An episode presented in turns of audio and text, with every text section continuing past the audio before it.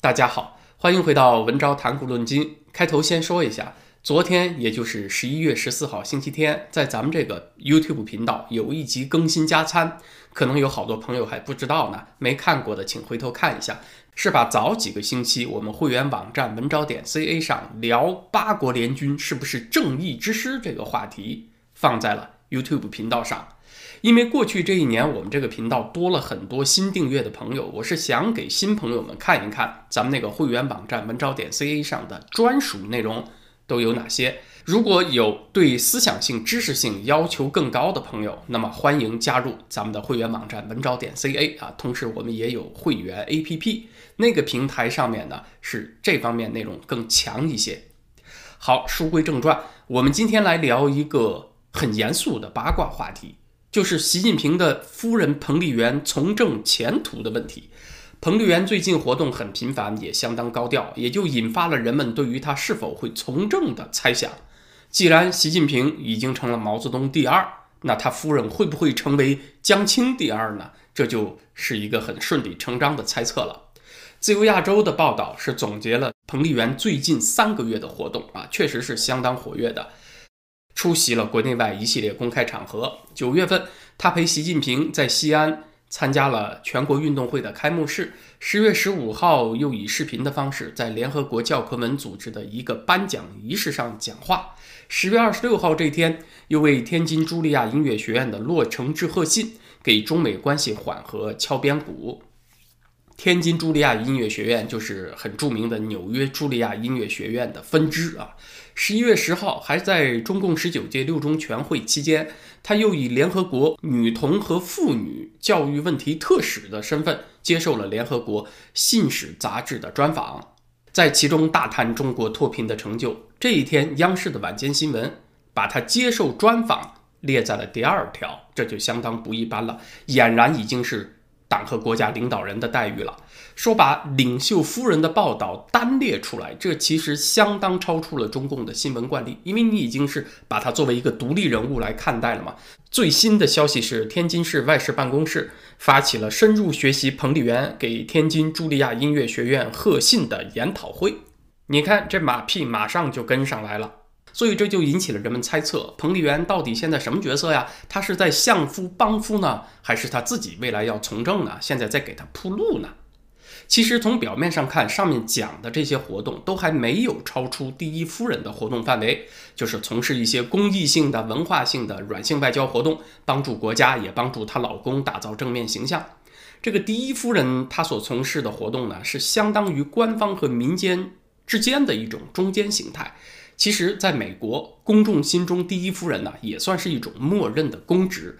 但是，在中国的问题出在哪儿呢？就是江青以后的中共历代高层夫人，哪怕是软性外交，也是相当谨慎的，也没有这么活跃过啊。所以，这些活动你要放在其他国家的第一夫人那儿看呢，不算太出格；但是放在中国的环境下来看，就比较不一般了。中国的文化习惯是家和国之间的界限很模糊。统治者的家事就是国事啊，所以统治者夫人的活动呢，呃，她的政治意味也更重。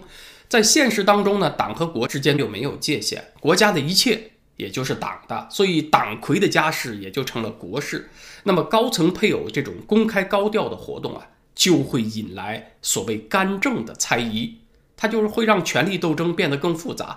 以前只是几个派系之间的斗争啊，几个派系的头面人物。在台面上，在台下较量，现在又加进了双方的配偶和夫人啊，就会让这个斗争变得更加复杂，彼此之间呢有更多的猜疑。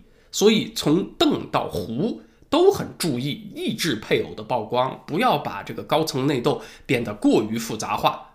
那么前总理李鹏的夫人朱琳算是之前高层配偶里面比较得瑟的一个了啊，老公去哪儿出访，她都要跟着。都要耐不住寂寞和老公抢一抢镜头啊，就给李鹏惹了很多麻烦。夫人从事软性外交，那也算是影响力啊。其实严格的说，也是在培养人脉。只要不断的曝光，就是在积累资本。你看，希拉里·克林顿就是从第一夫人转而从政，成为参议员，再成为国务卿，直至去竞选总统的嘛。他离最高权位就只有一步之遥了。啊，所以希拉里·克林顿就算是摆在眼前的第一夫人崛起啊，开始从政暴走人生的一个励志故事了。呃，那这种励志故事估计也会对一些别的女性类似地位的女性会有影响吧。目前中共全党向核心看齐，只听领袖一个人的，所以没有人能够约束彭丽媛她老公，而能够约束彭丽媛的呢，又只有她老公一个人。所以只要彭丽媛有参政的愿望，又能够说服她老公，那基本上成为江青第二的大门就为她敞开了。啊，上面说的呢，还是彭丽媛想不想的问题。其实从客观形势上来讲，还有习近平想不想他老婆干政的问题。确实，习近平现在需要彭丽媛是远甚于当年毛泽东需要江青的。原因呢，就是习近平眼下实在是太缺可以信任的人，缺少可靠的帮手了。江青是因为他自己有强烈的干政欲望，不停地给自己找机会扩大空间，开始暴走人生的。江青的从政生涯说明了，领袖的夫人一旦走上这条路，干政成功，她老公反而越来越需要她干政。这是现代这些专制威权社会的一个特点啊，这和古代还不一样。古代呢是非常排斥后宫干政的，而现代的专制领袖呢，嗯，他还经常需要他老婆来帮他啊，干这个夫妻店。江青本人是从文艺口入手的。一九四九年十月份，中共一建政啊，他就捞了个中宣部的电影处处长来当啊，是他的本行嘛。马上他身边就围绕起了一批想走夫人捷径的投机分子。江青本人也挺能折腾，马上就跟这伙人打得火热。一九五零年，他是参与了对电影《武训传》的批判，就开始了抢麦克风的动作。这个麦克风一抢到手，他就成了麦霸了。一九六三年以后呢，他又推动。用党文化来改造传统京剧，成果就是那八个样板戏，中国人熟悉的什么《智取威虎山》《沙家浜》《红灯记》这些。他登顶的一步呢，最关键的应该是和林彪结盟。一九六六年初，他在上海主持召开了军队系统内的文艺座谈会啊，军队体系当时是在林彪控制之下嘛，他相当于是毛泽东开那个延安文艺工作座谈会的一个二点零版。他主持这件事情，从而就站稳了脚跟。文革全面开始以后呢，他就顺理成章的成了中央文革领导小组的副组长，开始了红都女皇的暴走人生。一开始，毛泽东其实并不特别需要江青啊，你自己找点事儿干啊也好，省得你天天来烦我。但是随着毛泽东和其他高级干部的分歧越来越严重，越来越缺少可以信任的帮手的时候，江青的地位也就越来越重要了。这就涉及到古代皇权社会和现代威权专制社会的区别。皇权社会，大家不要以为它是。没有制度的社会啊，古代皇权社会的体制力量相当强大，就是一套宗法体制和三纲五常的这一套伦理体制。所以皇帝呢，他自己弱一点，缺少信任的人，他还是可以依靠这套工具去控制手下的大臣。但是近代威权社会不是这样，他主要依靠领袖自己掌握权力，他没有啊那么强大的体制力量来加持他。所以呢，当领袖缺少可以信任帮手的时候呢，啊，他反而更加需要依赖家人。所以你看，清朝啊，它是限制宗室干政的，而近代威权社会呢，经常领袖还要依赖家人，它有这个区别。毛泽东其实并不看好江青的能力，进了北京以后，两个人的关系也越来越疏远。但是毛泽东从一开始就不排斥把江青作为一个备胎，好歹睡过一个被窝这么多年嘛，再不济也比别人可靠。啊，所以呢，我们是看到了现代专制威权社会，它的领导核心其实都有不断向家庭萎缩退化的现象。这方面最典型的就是金家三代胖子了。金正恩的子女状况目前外界不清楚，非常保密。但是我们能看到胖妹金宇正，那可是当前朝鲜炙手可热的人物啊，隐隐约约就是一代女主的身影。小胖子要是身体不行了，那就看他的了。小胖子要哪天挂掉的话，金宇正最差最差也是一代摄政的皇姑啊。还有，你看罗马尼亚共产党前领袖齐奥塞斯库，他的妻子埃列娜齐奥塞斯库，呃，甚至还名正言顺地做过部长会议的副主席呢，相当于副总理。哪怕啊，我们看中国共产党之前的一代威权人物蒋介石啊，也是由他儿子来接班嘛。蒋夫人宋美龄的干政愿望是很低的，她在美国受过教育，同时又是中国的名门出身。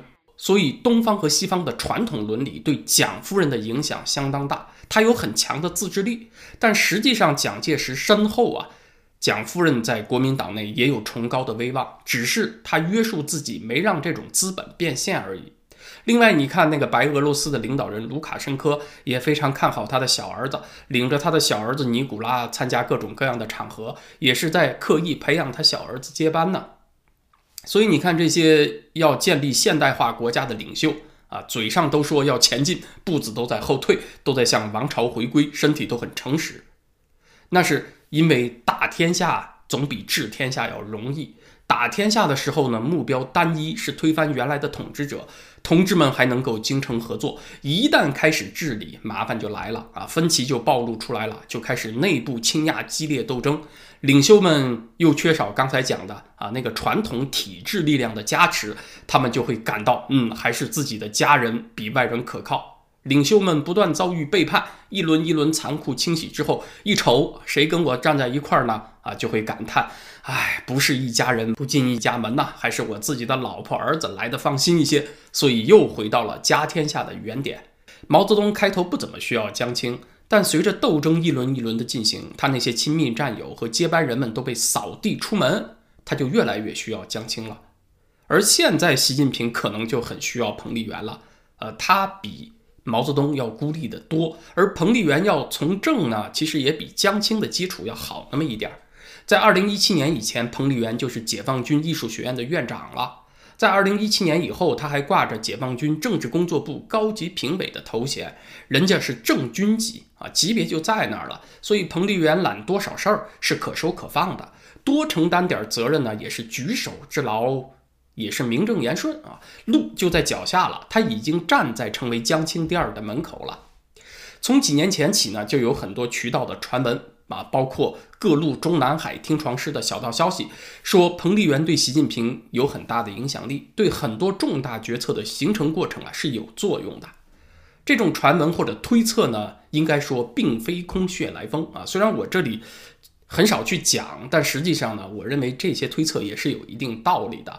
因为中共党刊和党媒就有很多篇公开文章秀习彭两人的恩爱，像习近平初登大宝的时候，还有一首习大大爱着彭妈妈的雷人马屁歌曲流传嘛。啊，歌词是这个样子的：习大大爱着彭妈妈，这样的爱情像神话。彭妈妈爱着习大大。有爱的天下最强大。我今天早上查到的最近一篇习彭恩爱秀是二零一九年八月份，学习小组微信公众号发出来的，还被党刊求是的网站给转发了啊！其实就是这么安排的，因为这种秀恩爱的文章，党刊要去发呢，有点不好意思，就让新媒体啊、自媒体这种形式先发，然后党刊来转载。那这里面就引用了习近平在二零零四年的一段话，他就说，自打结婚以来，只要他没跟妻子在一块儿，那么每天都要给彭丽媛打一个电话，十几年来未曾间断呐。啊你说他是不是真的每天都给老婆打电话呢？啊，这个话你也就是那么一听，就像十里不换肩一样，它有一定夸张成分。但是习近平显然是要表现他很看重家庭，他和妻子的感情是很深厚的。他和其他那些中共领导人花花肠子不一样啊。所以你看，习近平第一个任期频繁带着妻子出访啊，经常这个彭丽媛走哪儿都要去曝一曝光。但是由于曝光率太高了呢，也引起了一些议论。后来。消停了一点儿，但是那个时候你揣测呀，习近平确实是有那么一点扬眉吐气了，我也要让媳妇儿跟着沾沾光，这点意思。其实这也是人情人性，有生活经验的人很容易体会到啊，他这个动机。那说明习近平确实还是很看重妻子的。前两年还有一个段子，是有好事者给每一个中共领袖送上一个外号，分别是不朽狮王毛润之啊，因为毛泽东一直躺在水晶棺里面。尸体做了防腐处理嘛，所以叫不朽狮王毛润之。接下来是广场车神邓演平，邓小平把坦克开上天安门广场，把学运人士都碾平了。接下来又是谈笑风生江哈哈啊，是江泽民和 CNN 主持人华莱士谈笑风生这个梗。最后是晒妻狂魔习庆丰哈，给习近平贴了这么一标签儿：狂魔这个词儿好像现在在中文里是个好词儿了啊，说中国基建能力很强大，叫做基建狂魔。这个晒妻狂魔呢，又叫宠妻狂魔，啊，那是习近平初登大宝那几年啊，他能够被人拿来调侃的梗还不是那么多，所以就出了宠妻狂魔这个梗。那现在让人堵心的事儿比较多了嘛，习近平办了不少事儿，很多人都不满，所以也就很少有人再提这个梗了。还有一个大家都知道的例子，就是香港铜锣湾书店事件。由于这个书店出了一本叫做《习近平和他的情人们》的小黄书，造成书店的主要股东和经营者后来分别在泰国和香港被中共特工劫持，秘密送回了中国大陆。所以你看，这么一本子虚乌有的八卦小黄书，居然让习近平如此震怒啊！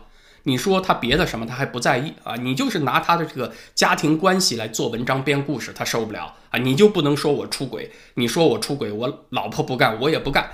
可见这个夫妻关系呢，在习近平看来是相当相当重要的，是他心中比较柔弱的一个部位啊。你从另一个角度来说呢，也可以是他一个弱点。听起来咱们这儿也是在讲八卦故事是吧？那可不是。要知道专制社会的一般逻辑就是天子无家事啊。皇帝宠幸哪个妃子，都事关着国家未来的走向。上面列举这些呢，不是说彭丽媛就必定干政了，而是说她具备了从政各方面的条件，她有现成的路啊，人家现在就是正军级了。同时呢，她老公基于客观形势缺少可以信任的人，有这个形势所逼。同时，他夫妻之间也有信任的基础。那剩下来唯一不确定的事情就只有一件了，就是彭丽媛本人有多么强烈的愿望想干政。咱们前面讲，现代专制和威权社会总是在走向王朝回归的老路啊。其实还有一个原因，就是很直接的家庭原因。领袖们在激烈的斗争当中倾轧了对手，他就非常担心自己死了以后，家人也会受到对手的报复清算。在不是法治的社会当中，你怎么要让家人安全呢？只有掌握了权力才有安全嘛。你掌握权力的时候，当然可以保护家人。要是你不在了呢？最好的保护就是创造条件，让家人继续掌握权力，他们才能安全。就如同你想把钱在死后留给老婆孩子，让他们有一个安全的生活是一样的。领袖能够留下的遗产，最主要的就是权力。领袖也是人嘛，你有的想法他也会有。啊，他就会朝这个方面动心思。恐惧感呢，那对人来讲就是弱点，就会被利用。掌权者也是人，所以他的恐惧就必定会转化成为另外一些人投机的机会。所以毫无例外的，就会有那么一堆投机钻营分子围绕在领袖的子女和夫人周围，不停的贩卖这种焦虑感。啊，你现在老公还在，你可以很风光；你老公不在了，你怎么办呢？或者你爹不在了，你怎么办呢？所以就怂恿。领袖的家人从政抓权，好变成这伙投机分子自己飞黄腾达的机会。所以，我认为今天也不会例外，也会有这么一伙人，这种事情也会正在进行中。啊，我不认为彭丽媛从政马上会开始，最早也要等到明年习近平正式连任以后，他把各种反对声音再削弱一些以后。但是，这是一条未来很可能会发生的故事线。那么好，今天的话题呢，咱们就聊到这儿，谢谢大家。明天是星期二，我需要准备咱们另外一个频道“文昭思绪飞扬”上的内容，那个频道是星期四和星期六更新。在“文昭谈股论金”这个 YouTube 频道呢，咱们就是星期三再见。